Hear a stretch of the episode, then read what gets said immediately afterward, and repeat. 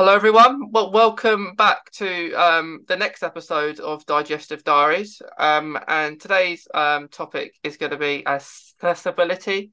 Um, and yeah, we're, we're, going to be discussing what it's like um, for like an IBD kind of in an IBD kind of world, what that means to us all today. Um, and yeah, it, it's it, it's going to be re- re- an important conversation. And so what we're all going to do before we start is um, like um, we did last time on the first episode of Digestive Diaries, we're all going to introduce ourselves. Um, well, not me. I, I think you know that. i am going to get everyone else to have a chance. Um, I'm going to do it a bit differently this time. I'm going to go back to front um, because it's a bit different. so, Justan, j- j- just that, if you could start us off with your uh, lovely introduction. Thank you. I'm uh, Justan, and I've had Crohn's since I was two. Had an ileostomy for the last 14 years, and absolutely loving life. And the thing that I really love to transform and help people is to thrive with their illness really fast. So, what took me, you know, 20 years to figure out, I love to teach that in a couple of weeks and days, you know, um, because it in, all honesty, you know, uh, it doesn't have to be a long path, and um, we can always learn from each other and and make it a lot more um, optimized and make the journey a lot more faster because that's what happens with technology and innovation, right? We have people who come in and innovate and innovate to the point where it's really fast. So, um, yeah, that's that's the impact that I want to leave. Um, just like you know, we had the first motor car that was uh, made, and now we've got all these really fast cars and electric cars, and it's very similar with our um, our you know our section as well with with disease. It's like you know this new thing, and and now we're figuring out how to get through it and and and learn to cope with it and thrive with it really fast. Yeah, Thanks, Justan. And yeah, um, I, I still can't believe you was diagnosed when you was two, um, as well. Yeah, uh, yeah. It's like you kind of known Crohn's all, all your life. Um, so yeah, it's thanks, Justan. So Rose, it's great to have you again. Welcome back. Hi, I'm Rose. I was diagnosed with Crohn's disease when I was 27, um, but symptomatic since I was probably five or six. So was a very, very long road to diagnosis. Um, I recently had uh, total proctocolectomy and formation of my second ileostomy. So um, that's the Barbie bum surgery, which we might talk about on another episode. But um, yeah, I'm thriving and looking forward to what life brings without uh, constant Crohn's flares. Yeah, that that is the main thing, um, because it is so annoying, isn't it? Like how often that can happen. Um, so so Flic, hello, um, hello again. Hello, Mason. Thanks for having me. Hi, everyone that's listening. I'm Flic.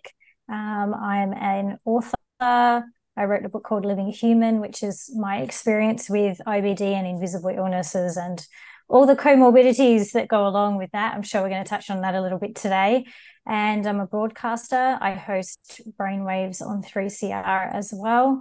And I spend a lot of time doing advocacy work, particularly for those of us with IBD. Um, to me, it's really important to bring representation to the world. There's a serious lack of representation for chronic diseases, particularly those that are invisible, like Crohn's or colitis. So I get out there into the media as much as I can and do a lot of, you know, talking or facilitating talking with other people with chronic diseases to make sure we actually have a voice and we actually get heard. So I'm really thankful to be here today. Thanks for having me. Thank you. Thank, thank you. Um, and it's great. It, it, it does seem like a while since we we last did the first episode of like digestive diaries. I think. Um, it does seem a while because before I've been on holiday and everything, so it's, it's it's it's great. We get to do this every month. I think it's a good way actually to have a kind of series going every month rather than every week, because like you, it's kind of a catch up really for all of us, really. Um, but yeah, um, so as as accessibility, um, let's talk about that. Um, so within the Crohn's world, how do you think that is really impacted for us? I mean, There's... I think probably. Sorry, Rosie, go. Thank you.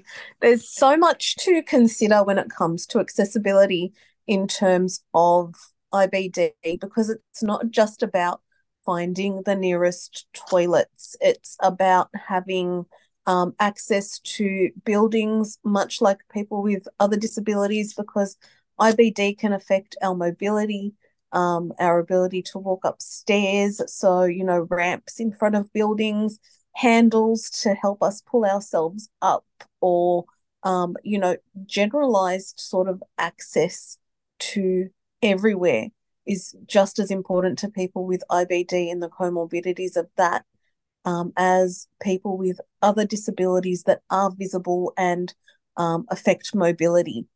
So, um, just to take me as an example, I also have hypermobile Ehlers-Danlos syndrome and fibromyalgia. So, the pain of those really does affect my mobility. Um, I've fallen downstairs so many times through my life, and you know, you can't fall downstairs if there are no stairs. So, so having having ramps and um, and handles in place to support our stability and to support our movement is really important for people with IBD.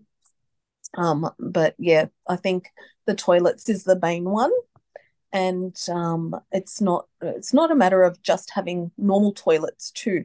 It's a matter of having disabled toilets and having the facilities that we need within those disabled toilets. Um, especially as an ostomate now, we need places to put our things if we have to have a bag change. We need places to that that are clean and sanitary, as opposed to going into janky looking toilets that have dirt and muck all over the floors and um, and are not cleaned on a regular basis. And I've found more and more often that these are not available in workplaces, in medical centres, in hospitals, even in some cases. So, if they're not accessible in those places, what are we going to do about it?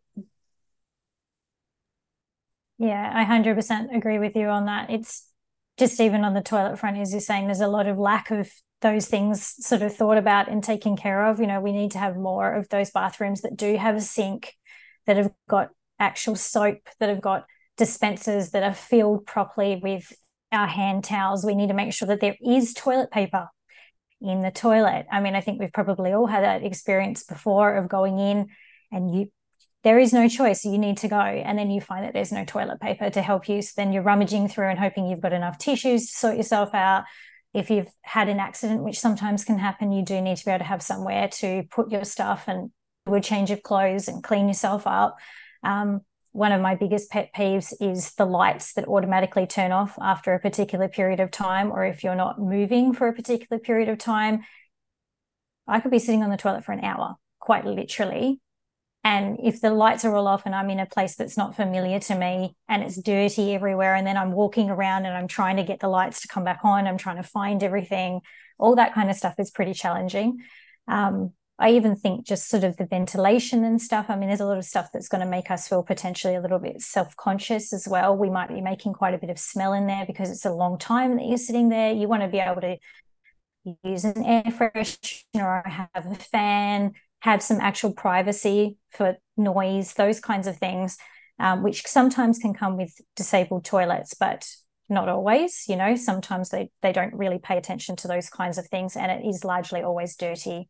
Um, I even had the situation where the disabled toilets are locked because they don't want able-bodied people to use them. So then you're running around trying to find the person that has the key to get access to the accessibility toilet. So just those things alone, toilets that shut, you know, you show up and they should be open because you've checked the, you've done your Google and it says the toilets will be open and they're not open. Okay, someone's come along and locked them or forgotten to open them. Those kinds of things are obviously very challenging. But as you touched on, Rose, so, such a good point. Our comorbidities most people that I know with Crohn's or colitis have got comorbidities or they develop them in their lifetime. A lot of people deal with different kinds of pain conditions. I'm the same. I've got lupus and fibromyalgia as well, as well as adenomyosis, endometriosis, and so on and so forth. So um, I've got hearing loss as well as a result of my Crohn's disease. So I wear hearing aids. So there's lots of different kinds of accessibility needs that I ultimately have. And one of the biggest ones I deal with is obviously physical pain but that can also affect cognitive function. So, similar to people that might have things like um, autism, who might need a low sensory environment, those kinds of things can be really important for people with chronic diseases like IBD as well, because we can get very overwhelmed with sound and stimulation and need some quiet space to be able to kind of deal with our pain and deal with our symptoms. And those things don't exist broadly anyway. Um, so there's a lot of those different things that you know, should be included in basic buildings. If you're going to open a corporate office, you should probably have a sensory space. You need to have accessible toilets. They need to be clean. They need to be readily available on every floor. You shouldn't have to walk from one end of the building to the other to get to a toilet. So, though, all these kinds of things need to be more broadly thought about in architecture and design as we go forward, and then retrofitted effectively for a lot of the buildings that have not, you know, had those things put in place because it's one in four people are dealing with something like what we deal with. So it's not exactly a small percentage of the population, it's effectively a quarter of it. Flic, just touching on um, the design of corporate buildings, um, the last corporate job that I had, which I finished up in March, um, had a disabled toilet with everything that was required. They had um, they had a bench, they had a full length mirror, lots of floor space, um, you know, a, a baby change table, even, and, you know, everything that could be considered required in that space was there and it was fantastic. However, going back into a government role recently, um, I had a bag leak and I found that the toilets in a government issued building were not well lit enough, were not clean enough, did not have enough floor space, did not have anywhere for me to put my things to do a bag change. Um, I ended up having to go home hanging onto my bag because I couldn't do a bag change in the workplace. And that's government, and the government is meant to be more inclusive than anywhere else.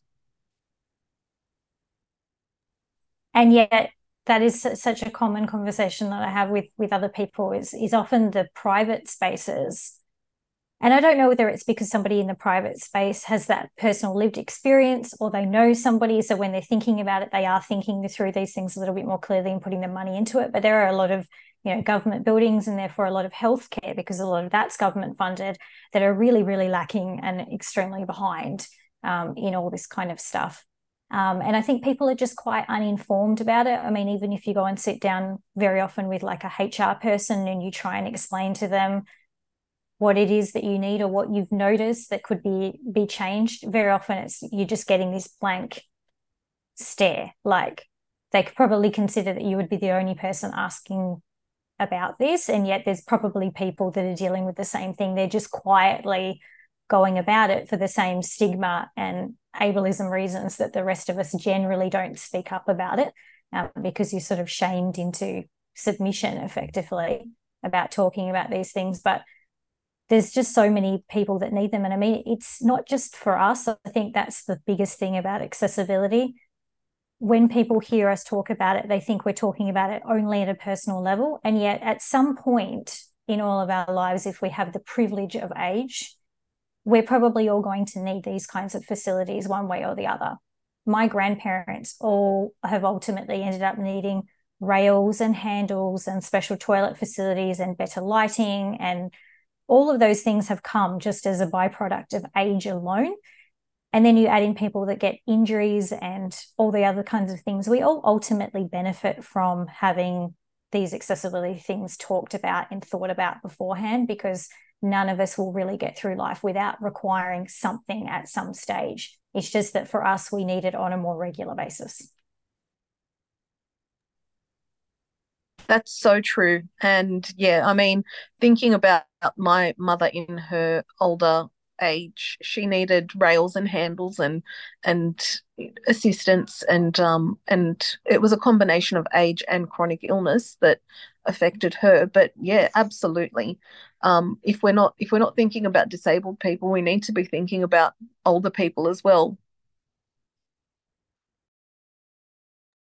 Yeah, I I I completely agree with what what you're all saying. Um, I, I'm just enjoying actually listening, listening to you guys, and yeah, I I I, I couldn't agree more. Um, like the the one thing about toilets, well, not just toilets, like I, like I was saying, everything in general. But whenever I go to, let's say, if I ever use a public toilet that everyone can use, um, I won't like to go in there. Like, if I really need to go to the toilet, I won't like it if people are there too. Like, if you use one of the the, the toilets and then you have other people going in, I don't like that. I I I don't like hearing it. I, I like to hear my own kind of thing, uh, rather than hearing others. You know. Um. But another thing that it's really annoying when you see it really dirty, like the toilets. Um. Because it's just about hygiene, really, isn't it? Um. And like like like, like the thing um you said as well about um the toilet roll. Um because there will be a lot of time you go into the toilet and that's there's not much there. And in general it's actually hard to roll it. It's, it's hard to roll it and actually find it um on, on it as well because you, you're rolling it and then you see how much is left. And you've got you, you think in your mind like I've got, I've got to try and use that like before I go but if you actually really um like like like Flic said like have you have like you actually have stuff in your bag anyway to be prepared for that kind of stuff. Well, it shouldn't be the case really, but um, it is it is annoying um that there's it's not good. But the thing I think that this should be a thing where it's automatic toilet roll, where like you don't have to do it yourself. Like you have like, like, like, like you have the automatic uh you can have an automatic chain, don't you, sometimes, where you just put your hand and then it it goes. Which I like that because I don't like I don't like touching the chain because everyone touches it. Um, so I like when I do them. So why can't I do that with toilet roll, where you're just touching it and then it automatically comes out? I think that that would be a good idea. Um, in the future, or even now. yeah, I think we that would be great. I've been to actually one one public toilet reasonably recently where they did have the automatic toilet paper which was brilliant. Everything else was ter- was terrible. It was horribly unclean. It stunk to high heaven. There was no soap. Like it was just it was all bad. Other than that, but they did have the automatic toilet paper dispenser was gr- was great. Um, because otherwise you're doing you're doing, and I think everyone can probably relate to this too. Um, and maybe maybe women slightly more so because we probably do this even for a number one. But the hover and you're trying to use your muscle contraction to like keep yourself off the toilet. You don't want to physically make contact with the toilet because it's so dirty and we are immune compromised. So we're yes. at higher risk for all of everything. And so you, are trying to hover and then you're trying to negotiate the toilet paper. And like you said, you're digging through and you're trying to pull it out and it's coming in tiny pieces and you're trying to get it out of the machine. And you can't, you've got a bag on you, you can't put it down on the ground because it's covered in urine and whatever else. And it's like you're trying to cover everything and stop everything from dropping. And at the same time, you know, the lights are going to go off and it's just this whole whole thing. And so if you're going into the toilet and you might be in physical pain and discomfort, it might be very urgent. You're then trying to kind of manage all of the physical things that are going on. And it just amplifies, I think, the anxiety and the the sort of stress and the emotion of the situation. So you kind of come out, out of it feeling a bit like you've really gone into battle just to go to actually just to go to the toilet, just to come out sort of in one reasonable piece. So your head is quite muddled and you know you're quite flustered and sort of just feeling like you don't fit in the world because none of these things have really been considered so i think it just really like amplifies the experience sometimes of having a chronic disease when you have to go through these things. And it sounds seemingly not that bad or like something that you can laugh at. But when it's on mm-hmm. a daily thing, or when you're really in a flare, or maybe you're you're still trying to find a treatment that works for you, or you're not yet diagnosed and you're going through this stuff on a regular basis, it only kind of doubles down the experience that you're actually having and making, I think, you from a mental perspective and a mindset perspective, sort of feeling even mm-hmm. less and less like a fully rounded human being. You just sort of start to feel like this thing that's being moved from spot to spot where you don't really fit. And that's a very uncomfortable place to be. And it's something that comes up a lot when I talk to people with chronic diseases is, is those things it's not necessarily even the symptoms or the disease itself, it's those experiences. And that's a very minor one compared to some of the full lack of accessibility and ableism that we can talk about. But it's those experiences that double down and make their road with chronic disease significantly more challenging and makes their mindset a harder place to maintain. Um, if you removed a lot of that stuff, it would be much simpler for them to navigate the rea- the reality of having a chronic disease and therefore it would be easier to get to that thriving journey of thriving alongside your condition um, so i think it's just for people maybe that don't have that experience to kind of understand that if this is happening to you all the time it chips away at your resilience and at your confidence and it, it really does have a huge effect, uh, effect on how you move through the world yeah. Yeah. Um, I I don't know. I don't really like. I can I can understand it, and I can like I can empathize with that hundred percent.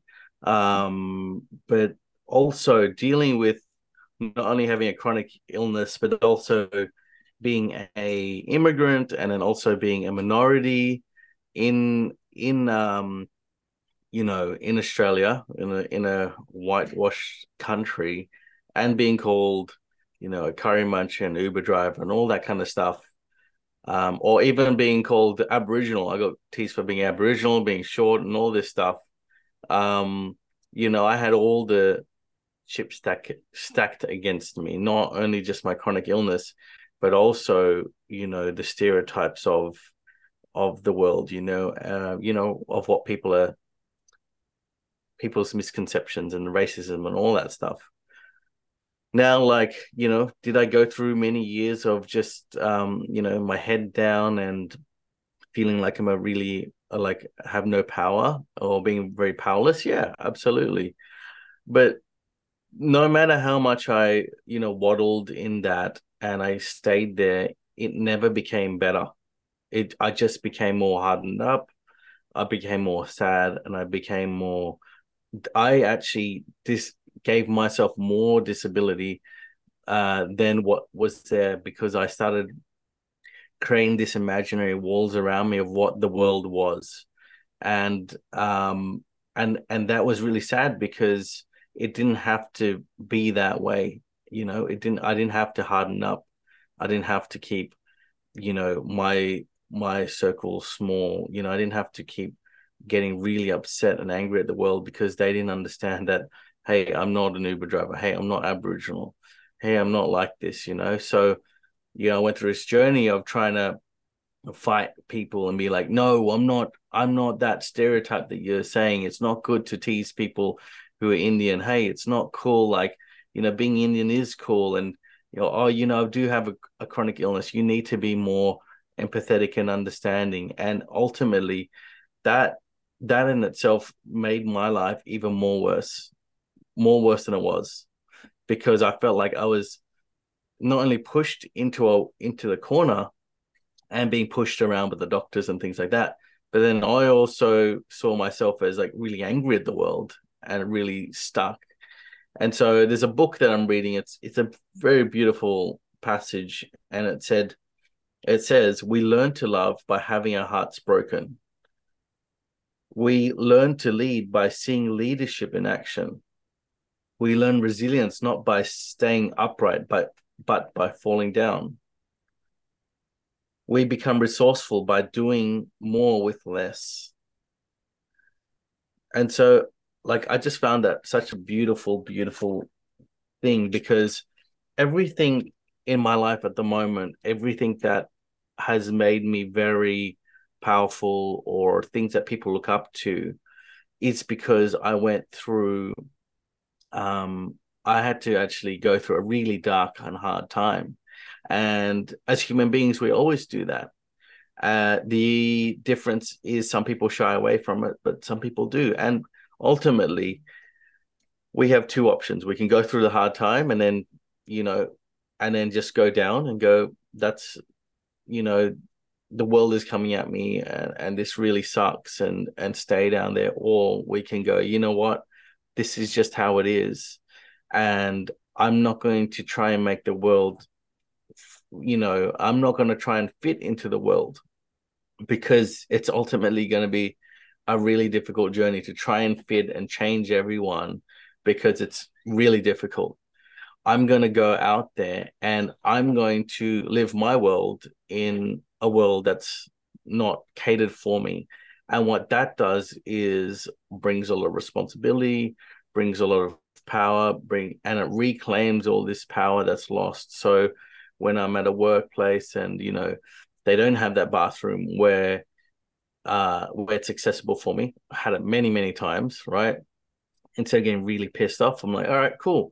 Here's another challenge. Let me let me figure out and navigate this challenge because I've gone down the road of like trying to educate everyone and and uh, spending all the effort and energy trying to get them to understand and it is so exhausting you know and it makes me so angry and so upset.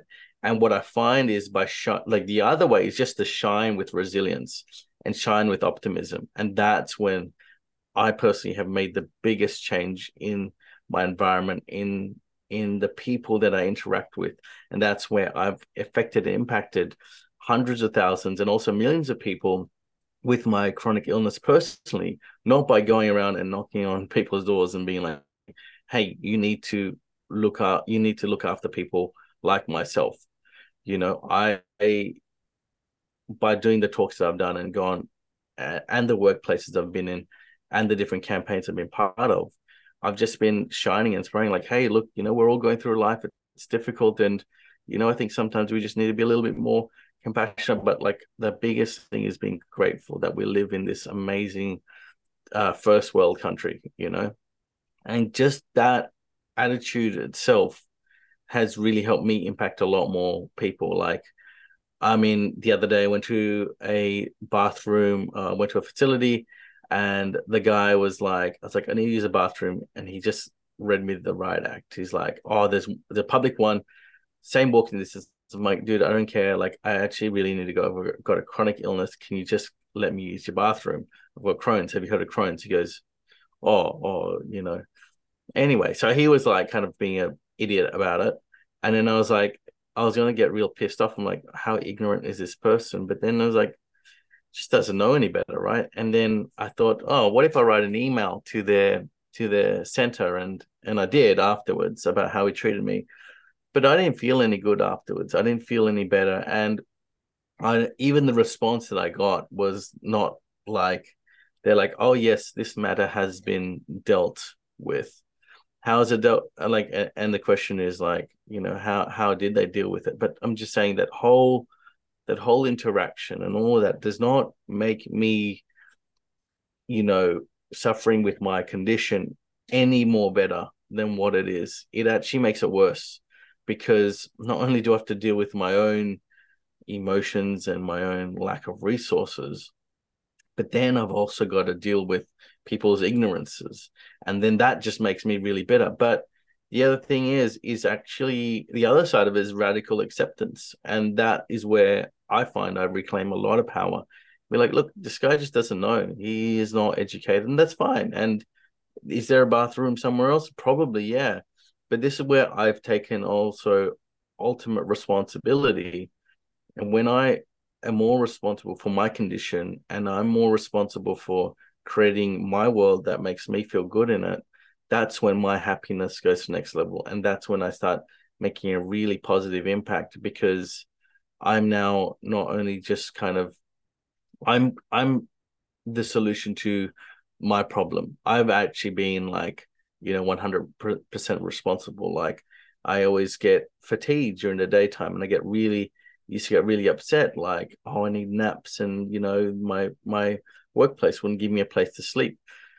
But you know what you know they're not going to give it to me which is fine. And if i keep getting upset about it i'm not going to i'm i'm not going to get anywhere with it. Can i fight tooth and nail to get it? Yes but then think about how much emotional energy is in, involved into that. And so my approach is like okay i'll put a bed in my car you know and i'll learn to navigate and work around that. So my life is a lot about navigating and learning to create such a happy environment for myself that I have no excuses about my illness. I can't go to someone be like, you know, um, you need to treat me right because I've got a disability. I don't I don't do that because the more resilience I have and I figure out how to thrive in this world in my own way without getting bitter at it, the more people I inspire because people look at me, they're like, oh my gosh, like wow, there's so many things that I take for granted. And then it just starts to change for this society from being very like, oh, it's someone else's problem. I need to it's it's it's it's nothing to do with me, through to like actually I have a lot of power. I have more power over my happiness and my accessibility and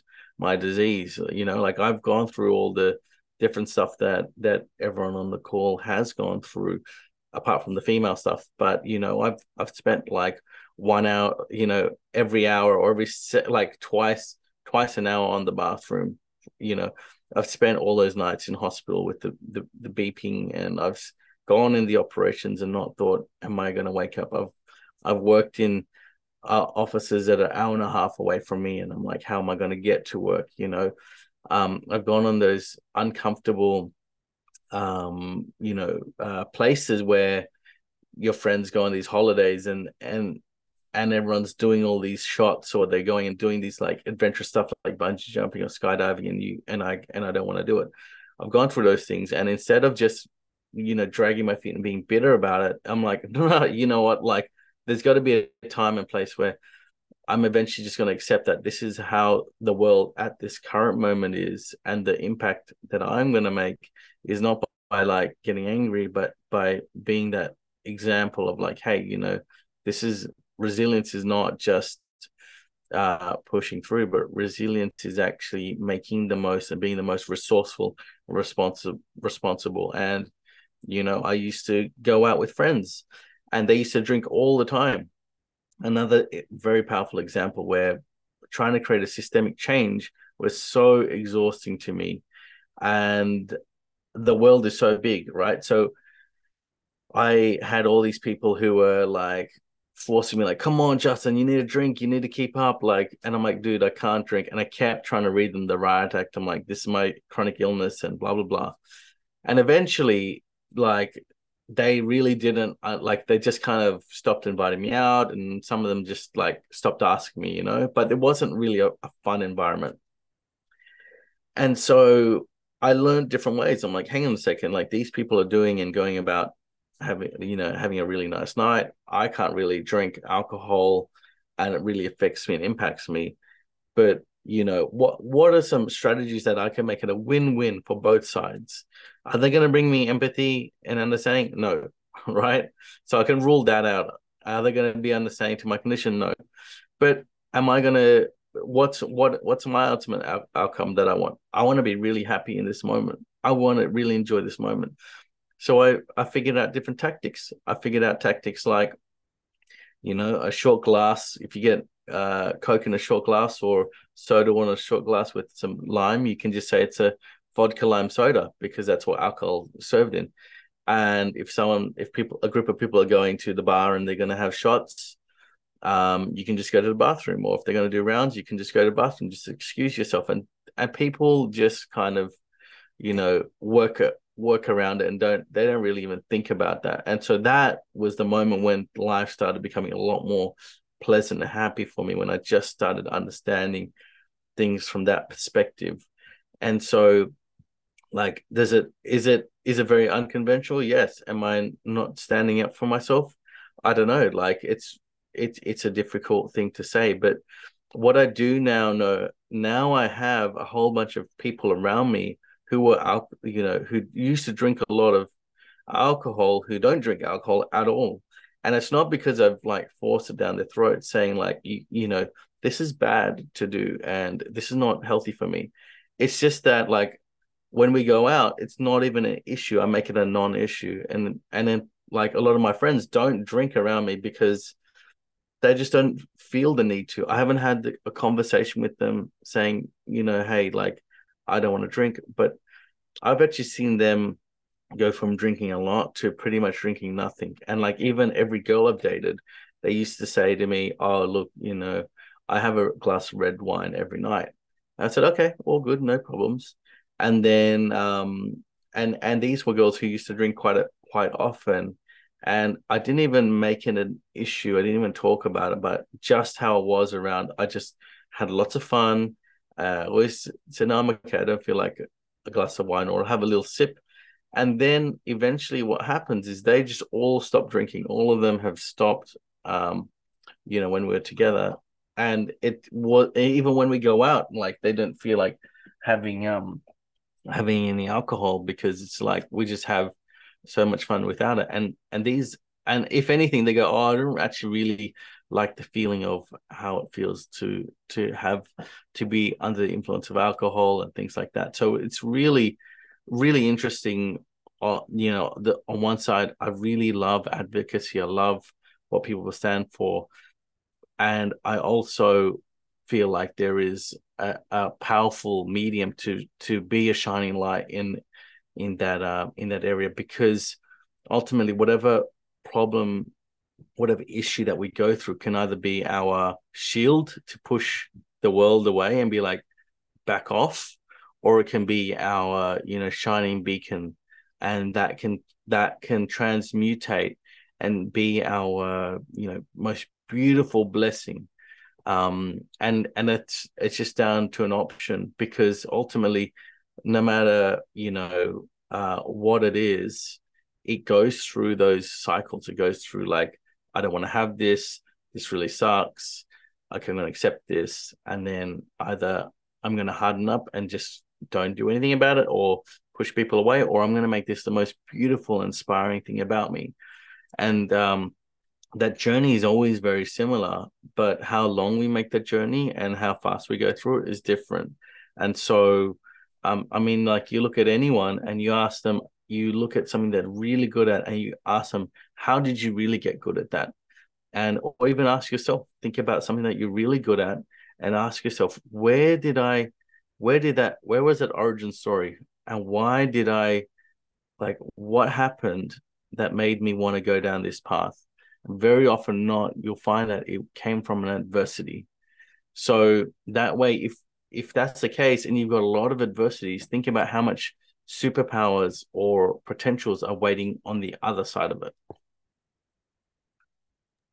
I really it's really interesting to hear your perspective on that Justan. I think I resonate with certain parts of it, definitely, particularly what you just said there at the end. I think there is a lot of amazing stuff that comes from adversity. I know there's a number of things that I've done in my lifetime that I would not have done without the adversity that I've faced. I know that I've definitely faced that, and it's built a lot of resilience.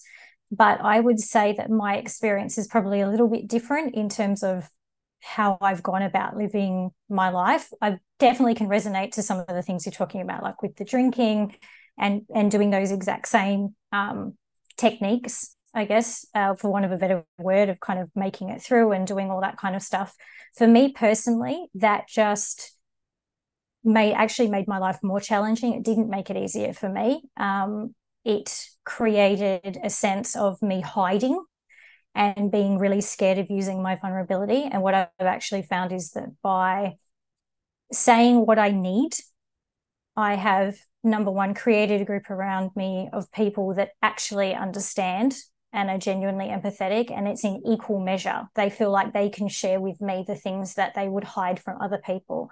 So when we catch up or when we create catch ups and things like that, it is with everybody's needs taken care of. So it's a really comfortable and safe space for everybody where our vulnerability is exposed and held with care And that's been a really powerful space for me to be. So, what I've done is I've gone through the hard stuff, which is effectively eliminating a lot of people from my life that I had to create techniques to be around them. I didn't want to do for me that consumed energy for me creating those techniques and pretending to find ways to to do things that you know where I was and it was not specifically about asking for empathy or even asking them to talk about my disease or any of those kinds of things, but it was an energy consumption for me. And it was quite toxic for me to have to pretend and mold myself and use different techniques in order to be who I actually am. I've found it a lot easier to be the person that speaks up and says, This is what I need. So if I organize a catch up now, for example, hey, hey, do you want to catch up? Yeah, cool. All right. Um, I'm going to need it to be somewhere that's outdoors or that has really good ventilation because I'm immune compromised. Yep, no worries. And then they'll say to me, okay, cool, but I need it like this. Boom. And then we come up with a plan and we do it. So it's been really a very confidence building experience for me to say what it is that I need for my health and my condition.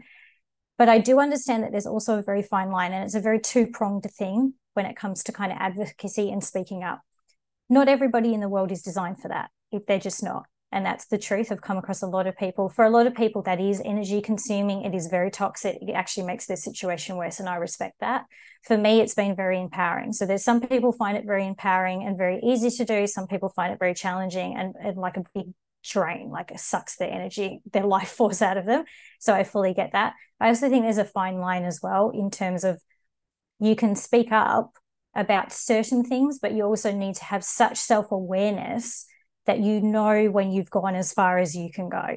You know that the, the, the battle that you're fighting maybe is the right one for you, and then know when it's time to pull back and go, I'm these people are not going to get to where I need them to get to. So I either have to accept the situation, that's the radical acceptance, and deal with it this way, or I need to walk away from that because it's not serving me, right? So there's it's kind of a fine line thing. So I think everybody, and again, I see this a lot when I speak to people on the radio. Some people find it really empowering and draining. Other people find it, you know, like everyone's got their own reaction to doing that kind of stuff. But I think with everybody, a big part of it, and particularly with a chronic disease anyway, building that self awareness is such an essential skill. And it's something that you will continue to do throughout your life. It's not a one and done situation because even with age or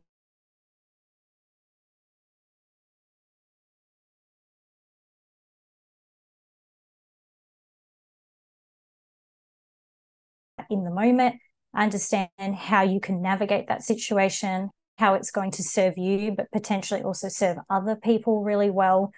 Um, and sometimes that is saying sometime something, and sometimes it's saying nothing at all. Right. And and knowing how you can fit into that situation, I think is a big part of how you can navigate that.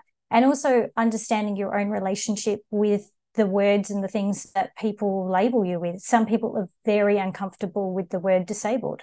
Some people don't want to be considered disabled at all because there's a connotation with that for them. And that's their own thing that they need to work through and unpack. And other people find it very empowering because they feel like they belong and they want to change the, the connotation with that word, you know, and so on and so forth. So there's all these different things that kind of come up as you go, and we each navigate them in a way I think that hopefully makes us feel confident and empowered. And I think we all get to our place of acceptance in our own way. But I think it's a case of like being self aware enough to know what works for you. And some of what you said, Justan, definitely works for me. And some of what you said doesn't work for me. And it's, I think you would be the same with the way that I live my life. It would be some would be yes and some would be no. And Rose would be the same. And same with you, Mason but it's just being able to kind of acknowledge where you're at and decide what is actually right for you. And if you work at that, that's probably one of the best things that's going to come out of actually having a chronic disease in the first place is that it gives you a reason to invest very, very heavily in your self awareness and therefore understand your body and understand your mind. I think a lot of people go through life having a reasonable experience of it they might not have any chronic conditions. They might find themselves repeating mistakes over and over again and never knowing why they do it because they, they don't have the opportunity, that real, like glaring opportunity in their face every day that says, you need to work some stuff out. And so they kind of just move through life. And I think it's actually somewhat um, a beautiful benefit that we get is that we get to work on these things because we have to. If we want to work out how to thrive with these conditions, that's a really key thing that we have to do. So it's it's not all doom and gloom. It's not all a suffering story. Some of it is actually like these challenges do help us to learn things and to fortify ourselves in other ways. But there's also some stuff that we can do if we feel like we're the right person to do it and it suits where we're at in our life to stand up and say, this thing actually should change because it doesn't just affect me, it affects millions of other people in all these different ways. So it's striking that balance by using your self awareness that you've got by investing in it in the first place. So it's kind of picking where your energy goes, I guess, right? Because we've all got energy limiting conditions here. It's picking where your energy goes and um, deciding what's right for you. So Just then, to add to sorry, Justan, you go. You go. Go. No, no, you go, you go. I was just going to say that um you are definitely very inspiring, Justan, and you know, um a lot of my positivity has come from you. My my perception of this um, issue with accessibility is that yes, I can fix this problem myself by either you know better equipping myself for those instances or removing myself from the situation. Um, uh, I think I've done a combination of the two uh, for me, but I also every time something happens to me, I stop and think if this is what it's like for me, what is it like for somebody who is going through more than I am? Because I I've I'm always of the mindset that yes, while this is probably a bad um, experience or a negative experience, and um, and and it's something that I've gone through and I'm going to learn from and move forward from. What if someone doesn't have that same fortitude as me? What if someone doesn't have that same strength as me and is going through a really difficult patch and just crumbles at the idea of not having an accessible toilet. Um, you know, I'm always thinking of those people as well because I know that, um, you know, for me, oh, that toilet's dirty, it's not accessible. Okay, move on with my life. Not everybody has that same sort of perception, and um, and I kind of I've always wanted to fight for that person. So that's that's where I'm coming from. Yeah, absolutely and I think that's really important. You know, like um, you know, and and I definitely, I, I you know, I think that's where I, I definitely can relate, uh, in in a different sense. Um,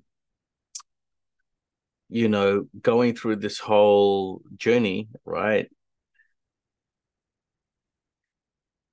Giving like you know where someone has is going through something more difficult than I am. That's uh, like say a child or who's going through that moment where their parents are trying to dictate their their uh, therapy for them, like what what uh what biologic should they take or what uh medication should they take, and they feel like they're being pushed around like a pawn. Like in that sense, I I I like um I feel like what I want to do is equip people more with a mindset, you know, of like how do you what is uh what is that resilience mindset uh you know that that we can adopt because yes absolutely there are people always that are going to be worse than us and you know thinking about that's like yeah i'm i'm in the i'm in the city right now and there's a shitty toilet i can kind of get by but what if someone was even worse than me, you know? And what would they be thinking? What would they be feeling? I, you know, those things often do very much go through my mind. And I think to myself, like, what if that person had like that resilience mindset where they would be very agile and be able to like duck and weave and and and figure out like a really good place to go to the bathroom and other different strategies you know like there's many times where with my bag i've I've I've had a bag leak many times. In the beginning, I remember I left uh I left the hospital, and then that very same uh, weekend, so like three days later, my friend's like, "Let's go to the city, let's party." I'm like, "Yay, I'm gonna go to the city." And then I went to Starbar, which is in the I don't know if it's open or not anymore. And I went in there and I'm like, I'm not letting this hold me back. Right. And then I had my stitches in there. I definitely shouldn't have been out, shouldn't have done any of it. And then I had um I had my staple, sorry.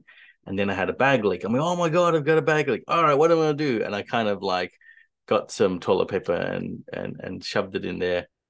And I was like, oh, I turned to my friend Patrick, and Patrick, like I need to like fix my bag. He was he's like, "What? Do we need to go home?" now?" I'm like, "No, no, I'm not going home. I need to fix this." So we went to like um, the convenience store. We bought duct tape, and so we put duct tape around my bag to seal it, right? And so I didn't realize that there were seals, right? And then I, I also didn't realize like how often I needed to empty my bag, and I also didn't realize like how difficult it would be. So then these were all the learning opportunities for me to go, okay, there's a really big problem. I shout myself and I'm in the middle of the city. What the hell do I do? And I broke that problem into many small problems. And that's what I really wish that I could, well, that's what I, I train people or teach people to do is like be able to take a big problem and make them really small little problems. Because when there's small little problems, then they're really easy to deal with. And then we can start to go, all right, cool. Like this, let me see this world in a fun way, you know? So I figured out the seals and I figured out, okay, when I go to the city, potentially I need to empty my bag before and in the middle and after. And if I have a big meal, like, okay, cool, I'm not gonna, you know, um, I'm not gonna, yeah. Uh, so I'm not going to have a big meal and then go for a really long drive because it's a bit silly if I'm going in the middle of nowhere, right? So I definitely can understand and relate. And I think that um, instilling that mindset with people who have a who have a chronic illness or a disability or or whatnot is really important because then we don't feel like we're being pushed up against the wall, but we feel like we're these superheroes with superpowers walking around, you know? So like and and and I'll ask this question, right? Because it comes up quite a bit and I've dealt with it quite a lot myself. With a disability, how do you how how do you a go about getting a job and b what do you think you can do what do you think the ceiling is when it comes to or the limitations when it comes to um, getting work with a disability well that disability really hmm. so i mean for me i i know that i'm highly qualified highly capable um, could do just about anything that I wanted to because I have the skills, the ability.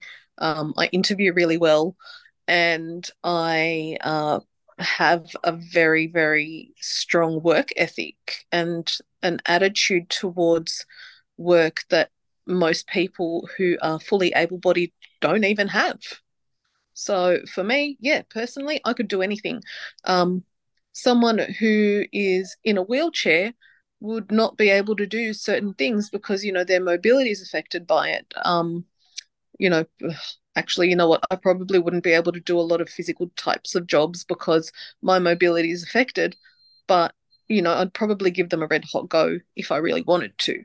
So yeah i mean everybody's disability is different so their capacity to do a particular type of job would be different.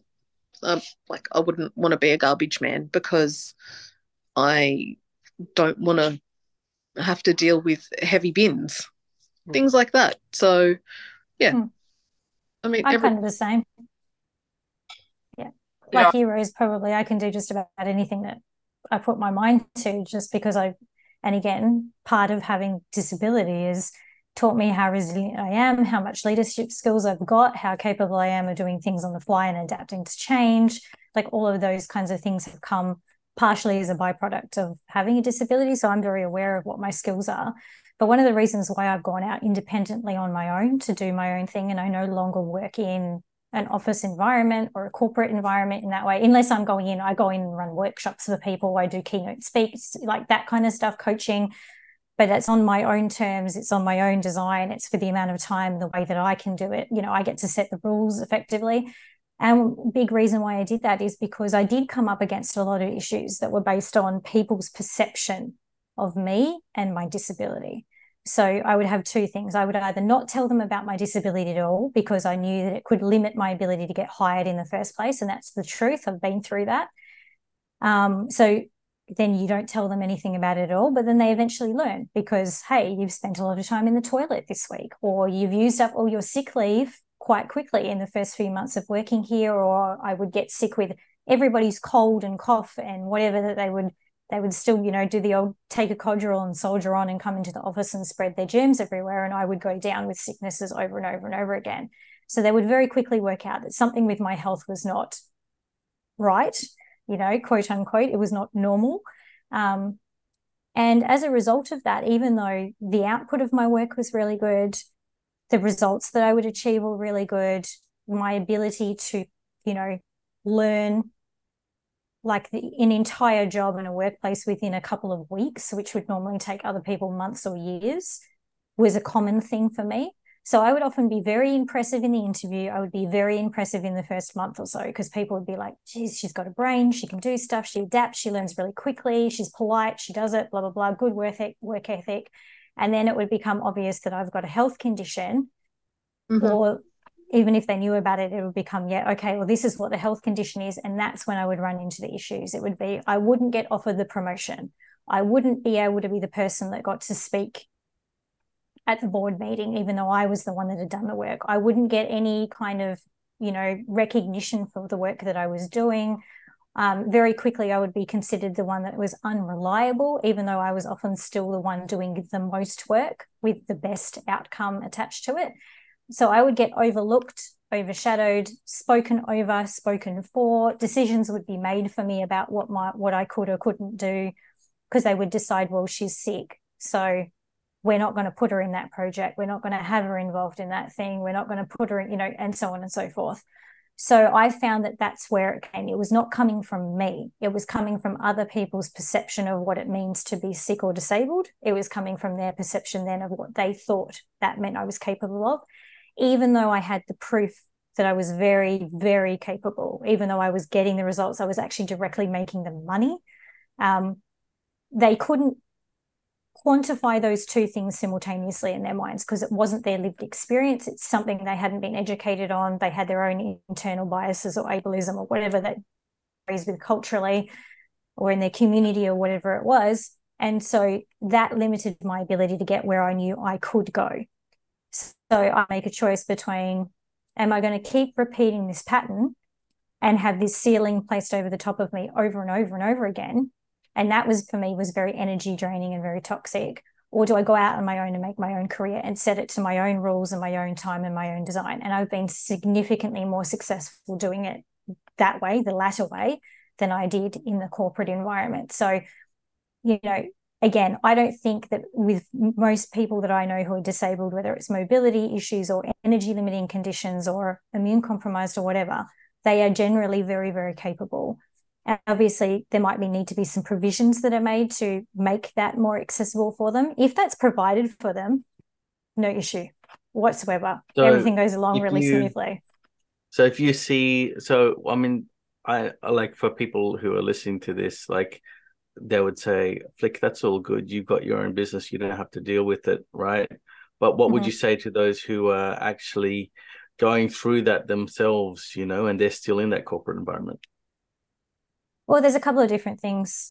First of all, this is where that self awareness thing comes down to it as well. Hopefully, you're spending some time really building that and understanding what it is that you can do, what you want to do, what you're good at, what you're capable of, what things work for you, what things don't work for you. That's going to be a big part of how you navigate all of this because that also is a big part of your mindset. Having that kind of self awareness fortifies your mindset. So from there you've got to decide what's going to be right for you do you go and actually pursue it with your human resources person or your manager and have a conversation with them about this is what i'm dealing with educate them on it this is what i need da da da for some people that works really well and for some workplaces it's actually a really good thing they're like we didn't know now we do we can put that all together how do you want us to navigate this with you? Great. If they let you be in the driver's seat alongside them, fantastic. For other people, they might not be in a workplace environment where that's okay at all. Maybe they've witnessed other things where people with other disabilities or chronic conditions, it's not gone well for them by doing that kind of stuff. Again, you've got to decide, you know, if that's something that you're going to pursue or not. Obviously, you can develop your own little techniques to make certain things work for you, but there are certain aspects of your condition, for example, with ours, where there might be a lack of control over what you can and can't do in that way. You're not always going to know the day that you're going to have a flare. You're not always going to know whether that's going to be right before a board meeting that you were meant to be in. You're not necessarily going to know if you're going to be on the toilet for an hour and a half or not. So it depends on on what things that you can navigate around, but there are some things that you probably can't navigate around. And that's just the truth of having a chronic condition. So then it comes down to how do you mentally and emotionally deal with that and process it. Um, and I think that's a big thing as well. Make sure that you've got some coping strategies in place for when those unexpected things do come up for how you're going to deal with it personally, but also how are you going to deal with that in your workplace? Is there a person that you trust in your workplace or a relationship you can form in your workplace that you can go to and have that discussion or you know feel like you can vent a little bit or just know it's a safe space for you to do x y and z? Um, you can do i mean i did little cheeky things over the years where when i wasn't talking about it and i was trying to fly under the radar because being open in a couple of workplaces hadn't worked very well for me where i designed it effectively so that my desk could be quite close to the corridor where the toilets were, or it could be quite close to where the kitchen facilities were. So I knew I could go and get a glass of water or a cup of tea or a snack or whatever it is that I needed to help me with my energy. Um, or I would find myself a little cozy spot and I would book things out, you know, like a little, uh, we had rooms where you could take a phone call, like a very small little room. And those would be rooms where I would book like a little time in my calendar in advance over the week where I could go in for a 20 minute like little rest and people thought that I was actually going in there to do work and I would have it on my calendar. So if someone looked at my calendar, it's all blocked off. Oh, you can't book a meeting with her then. And I would be off having my little fatigue break and I would train my body somewhat accordingly. Like, okay, you hang on a little bit.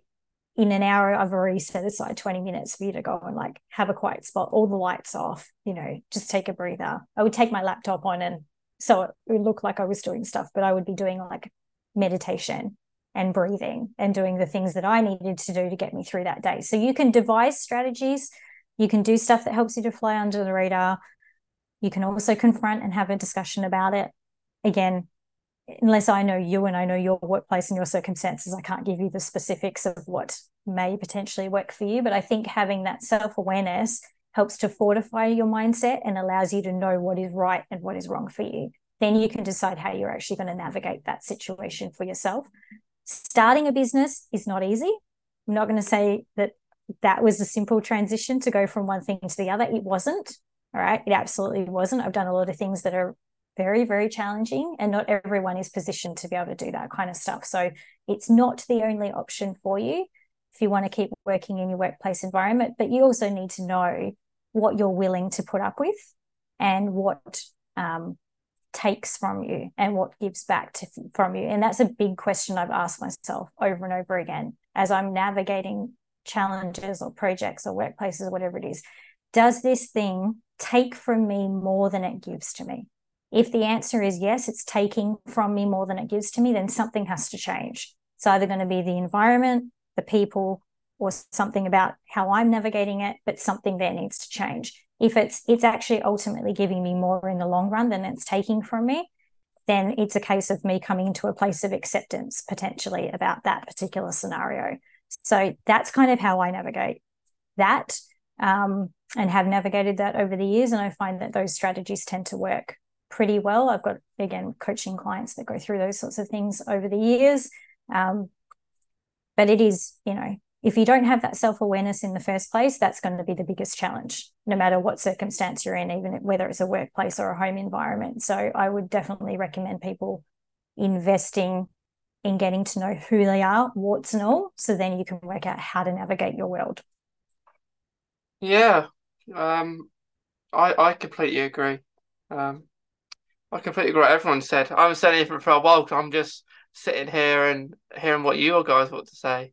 Um, it, it, it, it, it, is very nice to have a I don't know just to listen um kind of like everyone who's listening or or even watching if you're um but like for me uh, uh, like like with women work like um like I think like I've never had like a proper job really um because of like I've only kind of just started coming to do stuff like outside because like a pandemic and everything COVID um it's only probably these last couple of months I've done that and I've probably started to meet friends and and and, and probably go out a bit more than than I have in probably three years.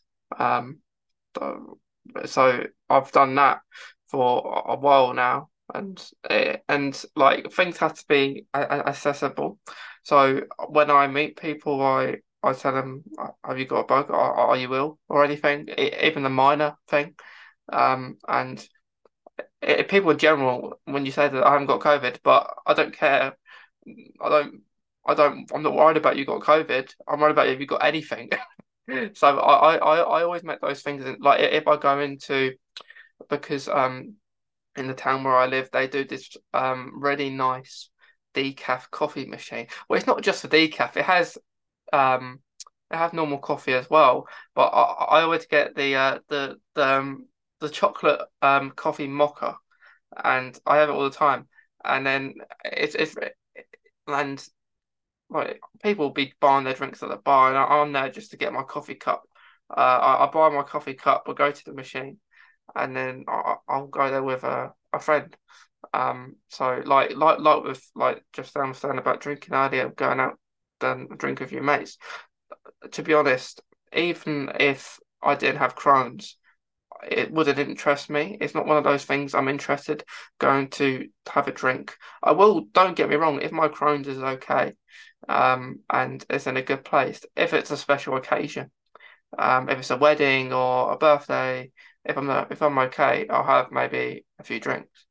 Um, when when it was my brother's wedding in 2021, or it might have been, yeah, it, it would have been in 2021.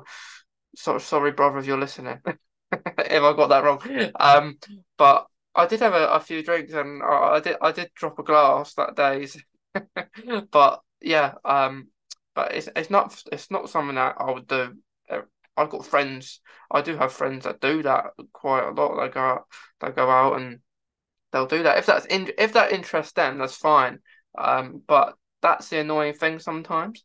If you go out and like maybe go and night, night out with your friends and they think, oh, let's just go and get drunk. That's the whole thing. I, I, I would much rather meet in the daytime, do an activity like like for Flic said about going out, um, like an outdoor. I, I would rather go out um outdoor as well because like it's space, um, like like you don't have to have much in place um for the your best for the best for you it's almost like you can just it's it's, it's the air, it's, it's the outdoor air. Because if if you're inside, it can be a bit tougher.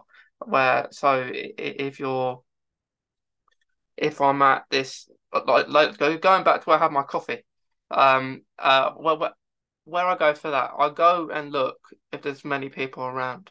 I'll go with someone that's there's not many people around. Uh, maybe pick a Sunday because that's not a busy day. Um, really. Um, and like with um, like with I I I accessibility, uh, like Flic, you said at the start about like like autism and IBD. Um, and I think that is very relevant actually, um, because um, I know about four people. Include, it includes me and maybe five, um, for three or four people that actually have Crohn's and autism. Um, and that's very rare like uh, like in, in my case, you have autism, we have, we have Crohn's, and you might have colitis, um, and IBD, um, and and it is very rare. And then, oh, like have Crohn's and autism. And the funny thing is, every one of them are people I know has got diagnosed with autism first, and then Crohn's later on in life. Um, and I thought uh, we and we actually did an episode together, um, a while ago. It might have been last year, where I wanted to get all, us all together, do an episode together because it it, it, it, it was really rare. And um, I, I, I literally asked everyone when we should diagnose with autism, when we diagnose with Crohn's, autism first. And I thought that that's bizarre. Well, it's coincidence because we're the only ones that have it. And but yeah, I, I think that's really relevant um in a way um because I think it might um I think personally I I, I think with ha, ha, when we do get diagnosed with Crohn's, like just you got diagnosed with two, but for for those of us that may have not been diagnosed at two, um that maybe got diagnosed maybe a bit later on in life, um I got diagnosed when I was um 16 turning 17 um and I, I, always think that I, I had stuff when I was younger, like because I, I always bring up the scenario where I spaghetti bolognese. Um, I used to love that as a kid. I I used to always ask to have it, and then this one time I I couldn't. Like I was, it was almost like I was being sick when I was eating it, but and I loved it. I it was one of my favorite meals as a kid, and then for some reason, boom, can't have it. I, I got stomach problems, but not nothing was known about dental crimes. Like I you wouldn't think of it as it's just a stomach bug. Um, and then I, I always think back to the, that, that that bit when I was younger because I think it's a gene thing. I think I think you gene in your own gene. um, because not no one else's gene because there's thing that it could be families. It, it's weird, you know, because some families have it it goes in the family. Some families it don't. But yeah, I think it's a gene within your own gene. I think we do have it when we're younger, but we just don't know about it yet. Um, I, th- I think it works that way, but who knows? I don't think we're ever gonna know. Maybe one day. I had all sorts of weird stuff. If I look back now as a kid, it's so funny because my my mum has got like a and maybe this is a parental thing, I don't know. She's almost got kind of like a blanket view of my early childhood, let's say up until 10 or 11. And she always said, Oh, you were such a healthy kid. And I look back and go, No, I wasn't. I, really, I really wasn't because I had all these things going on, but because they didn't, there's just a lack of understanding, often even the medical professionals have when it comes to our conditions. They're just not trained very much on like I've sp- I've actually spoken to a couple of um, people that are studying in recent times to become doctors, and conditions like ours, they attend one lecture. That's it. So they don't have broad understanding of what it is. They don't speak to people with lived experience. If they're going around the hospital, very often it's that the registrar is speaking, the other doctors are speaking about the patient. It's not very often that the patient is speaking for themselves. So I think there's a general lack of understanding, especially in kids as well. It's just not something that is sort of broadly on the idea. Like people don't like to think that children can have a chronic disease. So I think that sort of puts a bit of a lens over it in the first place. And I look back now and go, like, I used to get all these huge, I'm talking like huge big, thick cracks all through the base of my feet. They were like one to two centimeters deep and really wide, and they would just bleed. Like the bottom of my feet were just cracked open, my hands would be cracked open. So I'd have all these skin problems, and I would have all these kind of I would always feel weird after eating certain types of food, but then it was always put down to, well, you probably just, you know, like with a kid thing, well, you had too much sugar or you had too much whatever. Like, so a lot of the things were just sort of fobbed off or ignored. Um, to some extent, there were all these like outlier pieces of the condition. Um, what do they call them? Extra intestinal manifestations, I think, is what they actually refer to them of for IBD. So I had all of those as a kid. And then it was sort of like like what you were talking about, Mason. I, I can distinctly remember having had a piece of crumbed fish. Well, you know, those like the fish that is like frozen, it's got crumbs on it, and obviously it's like covered in gluten and whatever. And we had that for dinner. And I woke up in the middle of the night and I was really, really unwell. And everyone just assumed it was a stomach bug. So did I. I was on school holidays. And then this stomach bug just never went away. And it just kept on getting worse. And this more and more symptoms kept appearing. And everyone kept on sort of assuming, oh, okay, it's not a stomach bug. It must be like like a bacteria. Maybe you've got like a worm, you know, like so we started kind of going through all of that sort of list. And then it was she's just too sensitive. It's probably hormones. And again, this is where kind of that female side, I guess, of that again, that, that bias was was coming through is it's just emotion, it's just hormones, it's just da da da and all that kind of stuff. But I sort of look back now and go, all of it was there. It's just that no one had placed the pieces together. And I think it was probably me as the person living it that was putting all those pieces together. Like by the time I was only a couple, two or three weeks into kind of the stomach bug, um, I'd already put all the pieces together. Like I'd already gone back through all of it. We had this big red textbook in our house that was like a medical textbook.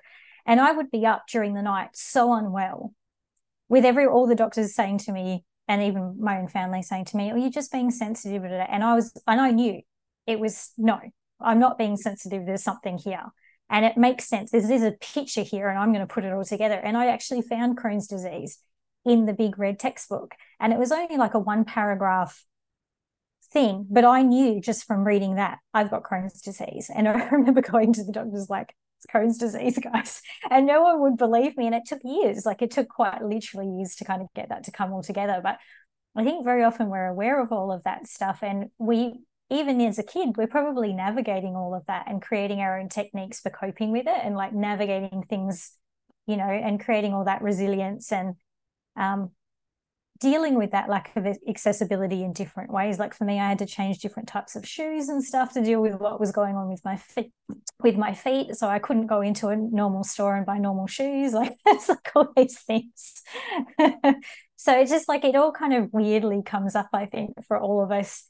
Um, and not everyone obviously has that that experience i know but a lot of people i've spoken to will look back and kind of go yeah i can look back to when i was five or six and i knew that there was there was stuff that was definitely not quite right back then but we just didn't we just couldn't put it all together as one big piece until it became really severe. Like so it's severe enough that you actually had to be put in hospital for example. That's when sometimes the the official puzzle starts to get put together by other people, but very often we're aware that the puzzle exists before that point.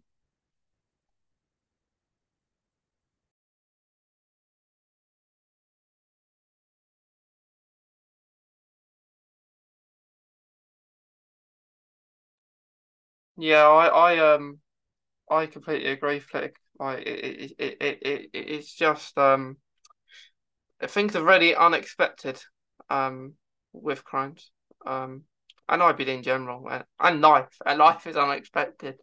Um, unfortunately, unfortunately, um, certain things happen, and and the order that you don't want it to. I think. Um, but um, yeah, but that's also part, part of the challenge of it, though, right? Like, I mean, that is part of the fun of life. Like, none of us go through it unscathed. You know, we all end up in the same place at the very end of it. so, you know, we've we've all got our own um, journey to go on. I think just maybe ours is a little bit more in your face, obvious that there's additional stuff going on. Um, and those, again, those comorbidities that we mentioned, whether it's diseases or mental health conditions or, you know, and it can be then like what Justan, you've spoken about, like the additional things that come with the package that we have no choice in. We don't get, we don't choose the country that we're born in or the culture that we're born into we don't choose the color of our skin or any like any of it right? So we're going to each have our own set of things that comes with that that we then have to navigate as well. Some of us are going to have more of that some of us are going to have less than that that but we're all going to have a whole bunch of things to to work out as we go. And i think yes the world can definitely be much more accessible and I think the more that we talk about this, yeah, it should be it should be thought about because it's not just us. There's millions of people that have different needs. Um, but by the same token, we can also become more self-aware, and that's something that we can do. That part of it is something that we can do on our own, and we can continue to invest in, and that's a lifelong investment. So I really hope that everyone does that. It can be a really beautiful journey getting to know yourself and what actually makes you tick. I think if nothing else, do that with your life. Yeah, yeah, I uh, I, I agree. Um, but guys, I think that's a good way to end it actually. Um, this episode. um, because we spoke for so long. I think um, we've done so good um, the amount of time. This might have been like, extended the time that I can't remember how long the first episode was. Um, that that we done digestive diaries, but uh, I think this might uh be up there with similar time or even longer. Um, but thank you to Justan, Flic, and and Rose um for for coming on um today. Um, and then and thank you to uh, people watching and, and listening. We hope you enjoyed it. If you've listened to even a little bit, it, watched it all, um, thank you. Um, and we will be um, we'll be back again um in the next episode um in the next few months um because this is a a monthly kind of theory, so we're not going to have one every month. We're going to have one every few months. Um, I think the last one was June. Well, it went out in June, but I think we did it in like May around. We recorded it around May time. We we tend to record first, and then a month or so later the episode will go out. So so at the moment it's um it's August, um and and for you guys listening and watching it's September, um the end of September. So that's how we do it. It's all like you know, it's like you're in time going wrong, but. but yeah, um, thank you to Justan, Flic, and Rose, um, and to everyone listening and watching. We hope you've enjoyed it, and good night, good morning, good afternoon, whatever time it is for you. Bye, everyone. Thanks, Mason. Take care. Bye.